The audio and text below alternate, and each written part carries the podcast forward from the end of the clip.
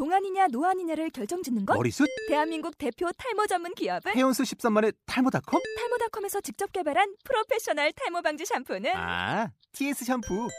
늘어진 두피 모공을 꽉! 단 한 올의 모발까지 꽉! 사용할수록 풍성해지는 나의 모발. 이제 탈모 고민 끝! TS 샴푸.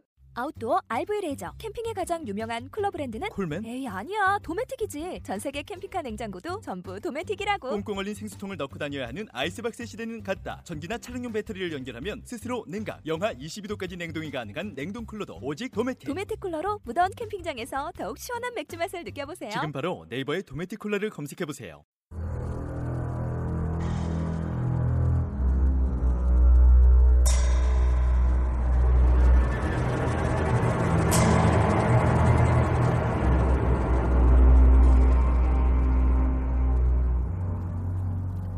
미스터리가 어디까지 진화할 수 있는지를 보여주는 천부적인 이야기꾼 온다리쿠.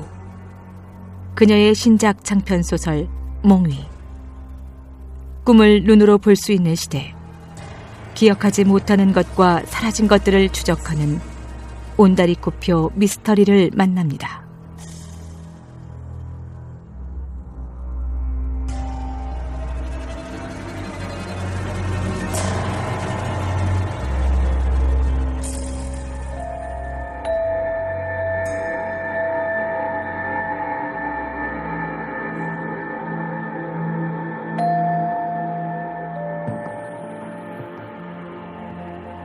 유령을 보았다. 히로아키가 그렇게 생각한 것은 연말이 코앞에 다가온 12월 어느 오후 일이다. 햇살 없이 도시 전체가 냉기에 휘감긴 추운 날이었지만 어쨌든 백주 대낮이었다는 건 틀림이 없다. 얘기로는 들은 적이 있었다. 그런 건 그야말로 꼭 나올 법한 장소의 충말, 즉 한밤중 3시쯤에 나타나는 게 아니라 이래저래 분주한 아침 시간이나 한숨 돌리는 오후 시간에 그리고 눈에 익숙한 잡답이나 일상적인 장소에 뜻하지 않게 섞여 있는 것이라고. 히로아키의 친구 중에는 아침 출근 시간에 육교 위에서 유령을 만났다는 녀석이 있었다. 그의 이야기는 이렇다. 출근하는 다른 사람들을 따라 평소처럼 역 앞의 거대한 사거리 위에 걸린 육교를 빠른 걸음으로 올라가다가 문득 고개를 들었을 때 시야 한 귀퉁이에 웬 여자가 보였다. 뭔가 이상하다고 생각한 것은 다들 육교를 건너가는데 그 여자만은 멈춰 서 있었기 때문이다. 여자는 유난히 키가 커서 마치 머리와 발을 잡고 위아래로 쭉 당긴 것처럼 길쭉해 보였다. 게다가 아직 따뜻한 날씨인데도 흰색 코트에 하얀 부츠를 신고 있었다. 그는 별 이상한 여자가 다 있다고 생각하면서 그쪽으로 걸어갔는데 문득 여자의 얼굴이 움직이는 것을 깨닫고 흠칫했다. 눈에 들어오지도 않을 만큼 있을 수 없는 속도로 여자의 턱이 덜덜덜 위아래로 덜컥거리는 것이었다. 순식간에 등줄기가 얼어붙는 것 같아서 그는 시선이 마주치지 않도록 조심하며 가까스로 여자 옆을 지나쳤다. 더욱더 기묘한 것은 이쪽에서도 반대편에서도 사람들이 줄줄이 걸어오는데 아무도 그 여자에게 신경 쓰는 기색이 없었다는 사실이다. 모두들 자연스럽게 여자 옆을 지나 무표정하게 육교를 건너갔다. 이런 말도 안 돼. 아무도 저 이상한 여자를 못 보는 거야? 그는 반대편 도로에 내려섰을 때 견디지 못하고 슬쩍 뒤를 돌아보았다. 여자는 사라지고 없었다. 그는 소스라치게 놀랐다. 아무리 생각해도 5미터밖에 떨어지지 않았고 그가 여자 옆을 지나 뒤를 돌아보기까지 3초도 걸리지 않았다. 그 3초 동안 여자가 건너편까지 전 속력으로 달려갔다고 해도 아직 뒷모습은 보여야 했다. 게다가 수많은 사람들의 무게로 이 육교는 늘 출렁거리기 때문에 그만큼 몸집 큰 여자가 전력 질주를 했다면 육교는 분명 크게 출렁거렸을 것이다.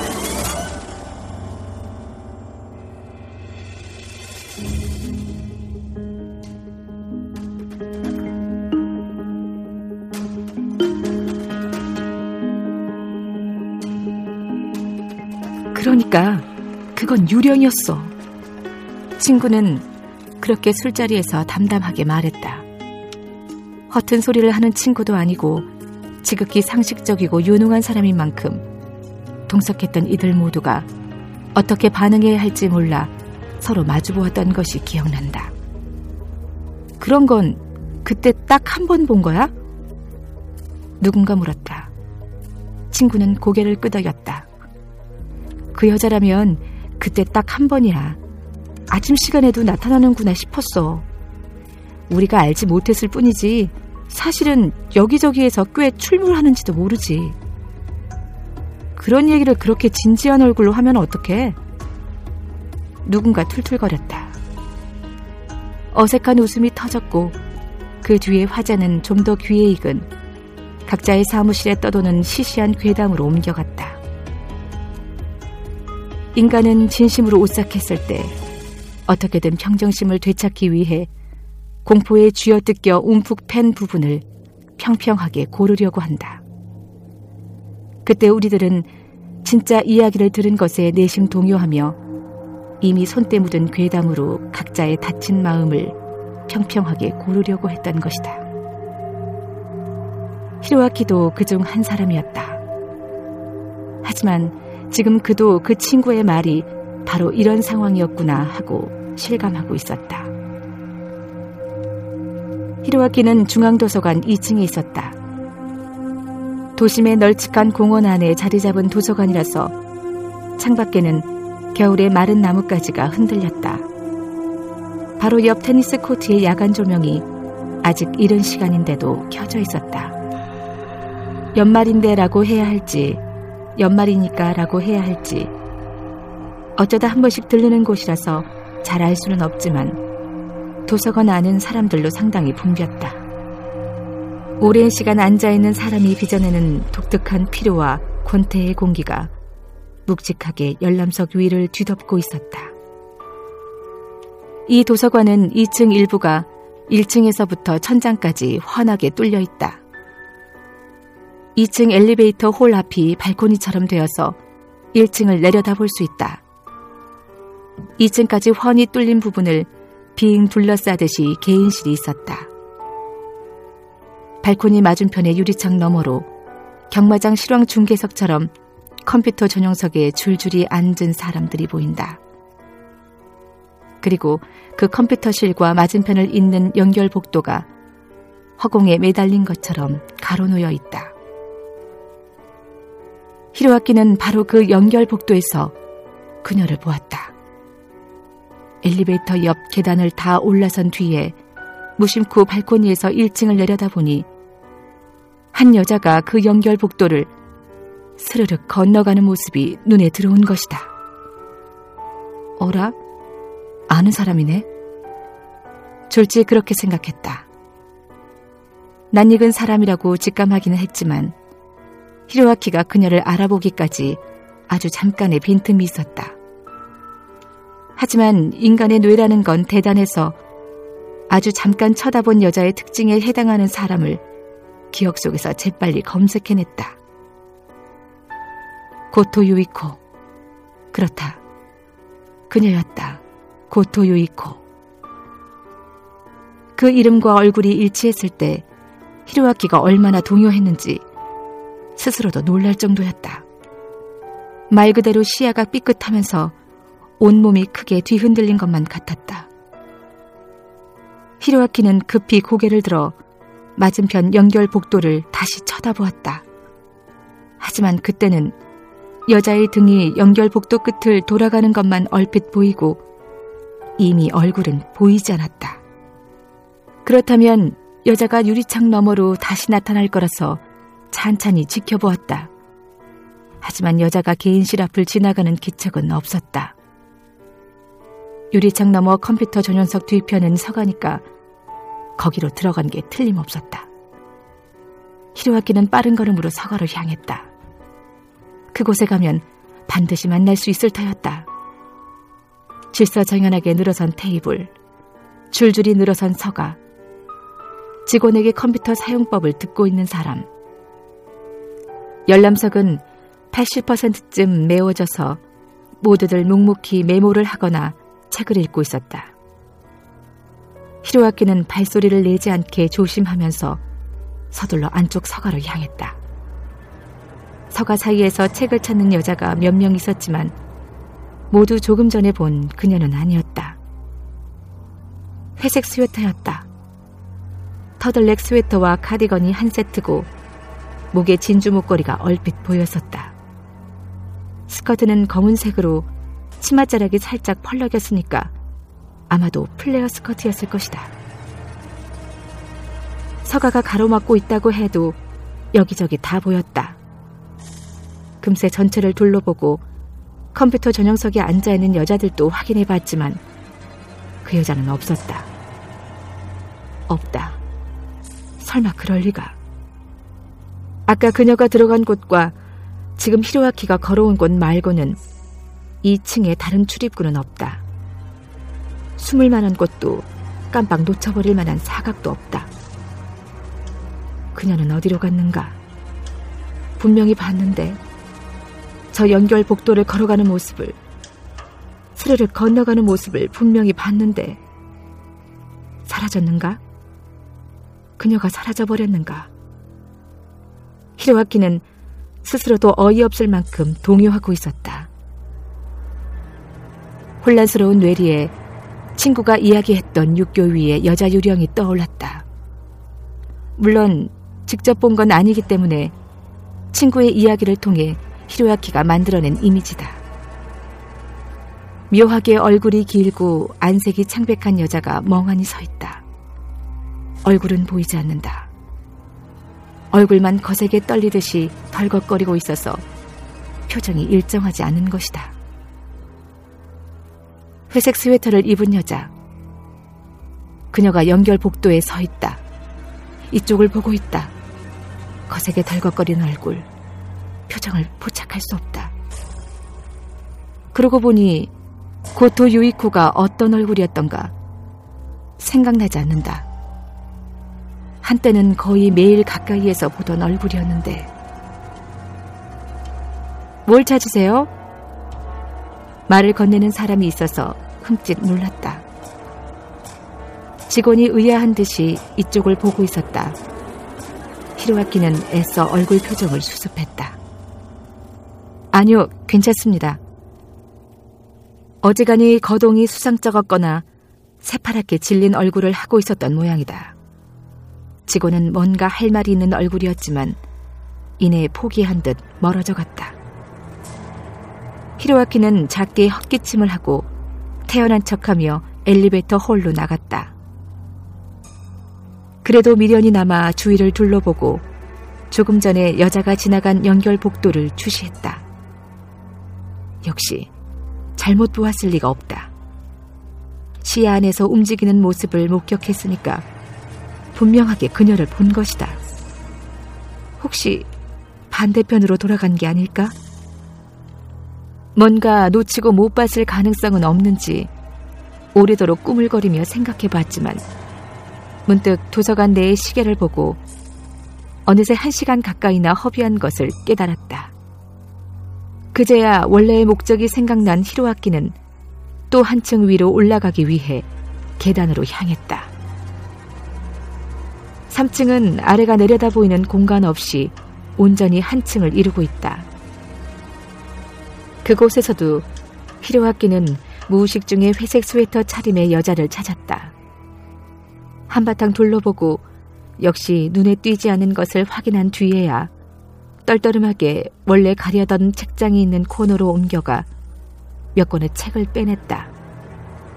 히로아키는 빈자리를 찾아 책을 펼치고 앉았지만 머릿속엔 조금 전에 본 여자의 모습이 자꾸만 떠올랐다. 여자를 보았다. 그리고 여자는 어딘가로 가버렸다. 우선 이것을 전제로 하자고 히로아키는 생각을 굴려보았다. 그러면 그게 사실이라면 정말 고토 유이코였을까? 자문자답 해보았다. 생각해보니 그게 더 큰 문제였다. 세상엔 비슷한 분위기의 사람도 많고, 솔직히 그는 젊은 여자들을 거의 구별도 못한다. 예전엔 아버지 어머니와 함께 텔레비전을 보면서 아이돌 가수의 얼굴과 이름을 외우지 못하는 것이 우습다고 생각했지만 자신도 어른이 되고 보니 아이돌이라고 불리는 10대들의 얼굴을 전혀 알지 못하고 있었다. 게다가 요즘엔 한 그룹의 구성원이 예전보다 훨씬 많아져서 점점 더 얼굴과 이름이 일치하지 않는다. 그러니 누군가 딴 사람을 잘못 본 것이라고 해도 어쩔 수 없다. 하지만 고토 유이코의 한해서만은 그럴 리가 없다. 히로아키는 펼쳐놓은 책장을 지그시 노려보았다. 고토 유이코는 다른 여자에게는 없는 특징이 있었다. 그 특징이 아까 그 여자에게 있었던 것이다. 왼편을 향해 걸어가는 여자의 옆얼굴, 그 왼편 관자놀이에 한 움큼 눈에 띄는 흰 부분. 아, 이거 태어날 때부터 이랬어. 유이코의 나긋나긋한 목소리가 되살아났다. 여기만 하얗다니까. 다른 부분은 유독 까만 편이라서 더 눈에 띄지? 왜 그런지 이 부분만 계속 백발이야. 흰색이라기보다 은빛인가? 요이코는 하얀 손가락으로 그 부분을 잡아서 보여주었다. 내가 다니던 고등학교 진짜 심했어. 눈에 거슬리니까 여기만 염색하라고 생활지도 선생님까지 잔소리를 하셨다니까. 처음엔 예예 하고 고분고분 염색을 했는데 점점 어이가 없더라. 아니, 이건 어쩔 수 없는 거잖아. 태어날 때부터 그런 걸. 그래서 나중에는 염색을 안 했어. 그냥 내버려 뒀어. 검정 시바견도 눈썹 부분은 하얗잖아. 그거하고 비슷한 거라고 말해버리곤 그 뒤부터 계속 이러고 다녔어. 관자놀이에 그흰 머리가 눈에 들어왔기 때문에 히로아키는 곧바로 그 여자가 요이코라고 알아본 것이다. 그게 아니었다면 지나가는 여자에게 시선이 갈 일도 없었다. 그건 역시 틀림없는 유이코였다. 유이코였다고 생각할 수밖에 없다. 틀림없는 유이코라고 머릿속에서 되풀이하면서도 히로아키의 손은 책장을 넘기며 메모를 하고 있었다. 그런 시간이 얼마나 이어졌을까? 한 단락을 끝내고 얼굴을 들자 창밖이 어둑어둑해져 있었다. 시계를 보니 약속 시간까지 채 한 시간도 남지 않았다. 아차, 서둘러야겠네. 히로아키는 자리에서 일어나 책을 반납하러 갔다. 1층 접수처에 입간증을 돌려주면서 문득 아까 고토 유이코도 입간증을 목에 걸고 있었는지 궁금해졌다. 그녀는 빈손이었다. 이 도서관은 A4 사이즈 이상의 물건을 갖고 들어올 수 없어서 짐을 로커에 맡기기 때문에 입관자 대부분은 스트랩에 카드가 달린 입관증을 목에 걸게 된다.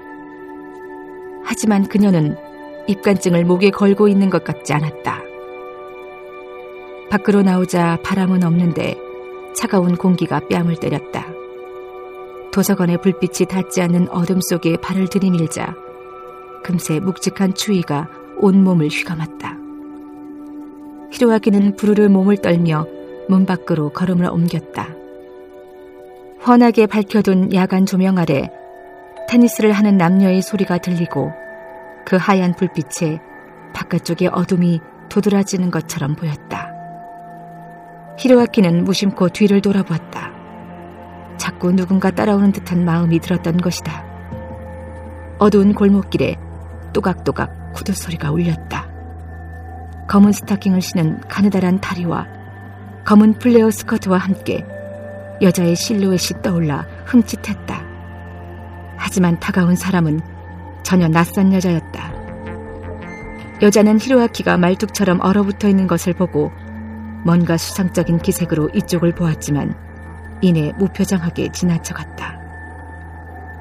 히로아키는 다시 걸음을 옮겨 긴 언덕길을 내려가 환한 간선도로에 이르자 안도의 한숨이 흘러나왔다. 12월의 거리는 분주한 사람들로 북적거려서 금세 소란스러움과 네온 불빛이 어둠을 지워주었다. 히로아키는 그제야 온몸이 꽁꽁 굳어있던 것을 깨달았다.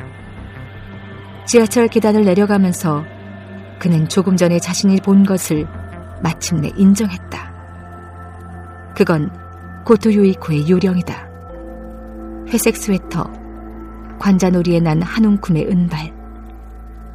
그렇다, 요령. 왜냐하면 그녀는 이미 10여 년 전에 죽었으니까.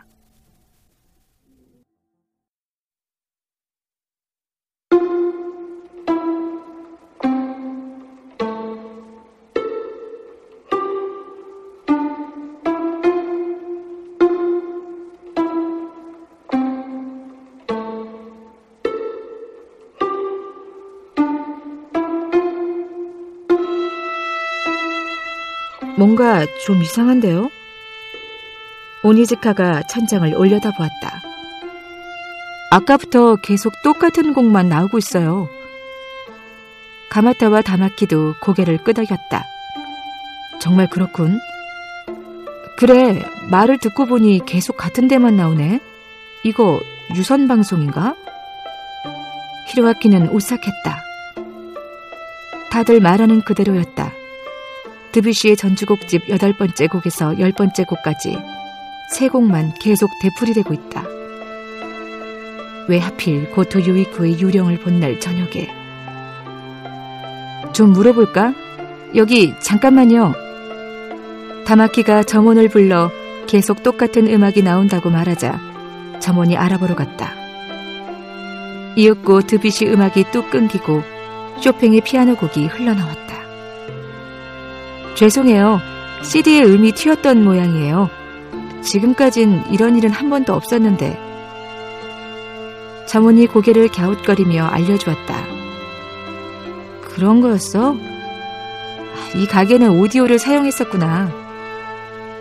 다들 금세 하던 이야기로 돌아갔지만 히로아키는 부자연스러울 만큼 심장이 두근거리는 것을 느꼈다. 처음에는 그냥 보통 꿈이야. 문득 고토 유이코의 목소리가 뇌리에 되살아났다. 온화하고 침착하고 나긋나긋한 목소리. 누군가는 담담한 눈 같은 목소리라고 했던가. 처음에는 그냥 별것도 아닌 평범한 꿈에서부터 시작해. 들판에서 즐겁게 뛰어놀거나 해서 처음에는 전혀 그런 기척은 없어. 골똘하게 토끼풀 머리띠 같은 걸 만들고 있어. 그러다가 문득 아마빈 머리카락의 아가씨라는 곡이 흘러나오는 거야. 히로아키는 귀를 틀어막고 싶었다. 듣고 싶지 않았다. 수없이 들었던 그 이야기. 이제는 다시 떠올리고 싶지 않았다. 하지만 유이코의 목소리는 더욱더 또렷하게 머릿속에 울렸다.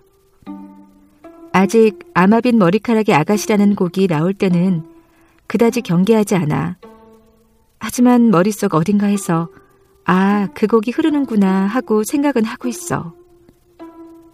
항상 알아차리는 게 한 발씩 늦는 거야. 여기서 이대로 계속 꿈을 꾸고 있어서는 안 된다는 걸 눈치채고 얼른 눈을 떠버리면 될 텐데 꿈속에 나는 바보 같아서 매번 태평하게 들판에서 뛰어놀고 있어. 그러다가 어느새 중단된 세레나데라는 곡으로 바뀌고 그제야 겨우 꿈속의 경치가 이상하다는 걸 알게 돼. 화창하던 날씨가 갑자기 컴컴하게 흐려지거나 함께 놀던 친구가 모두 사라지고 나 혼자 오독하니 남겨져 있다는 걸 깨닫는 거야. 유이코는 결코 흥분하거나 울부짖지 않았다. 아무리 무서운 이야기라도 담담하게 그저 흔한 세상 이야기처럼 입에 올리곤 했다. 그녀가 얼마나 무서운 일을 겪었는지, 얼마나 깊이 절망했는지, 그쯤에 히로아키는 상상도 하지 못했다. 유이코의 메마른 목소리가 이어진다.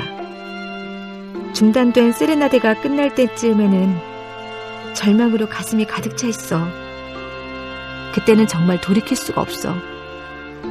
그때부터는 끝까지 지켜보지 않고서는 결코 잠이 깨는 일이 없다는 걸 아는 거야. 그리고 그 곡이 흘러나와 열 번째 곡 가라앉은 사원이 가게를 나온 뒤에도 히로아키의 머릿속에는 여전히 드뷔시의 가라앉은 사원이 흐르고 있었다. 만일 유이코의 몽찰에 소리가 붙는다면 나는 이 곡을 귀로 듣게 될까? 다마키와 오니즈카는 집 방향이 같았기 때문에 택시를 함께 타고 돌아갔다. 히로아키는 가마타와 둘이서 나란히 걸었다. 어째서 드뷔시일까 하고 유이코와 함께 얘기했던 적이 있다. 유이코는 글쎄 하고 고개를 갸웃거렸다. 아버지가 곧잘 듣던 곡이라서 나도 어렸을 때부터 자주 들었어. 드뷔시는 어린 마음에도 뭔가 특이한 작곡가라는 느낌이 들었어. 색채감이 있다고 할까? 뭔가 시각적인 느낌이 있어. 마치 꿈속에서 듣는 음악 같아. 어쩌면 그런 인상 때문인지도 모르겠어.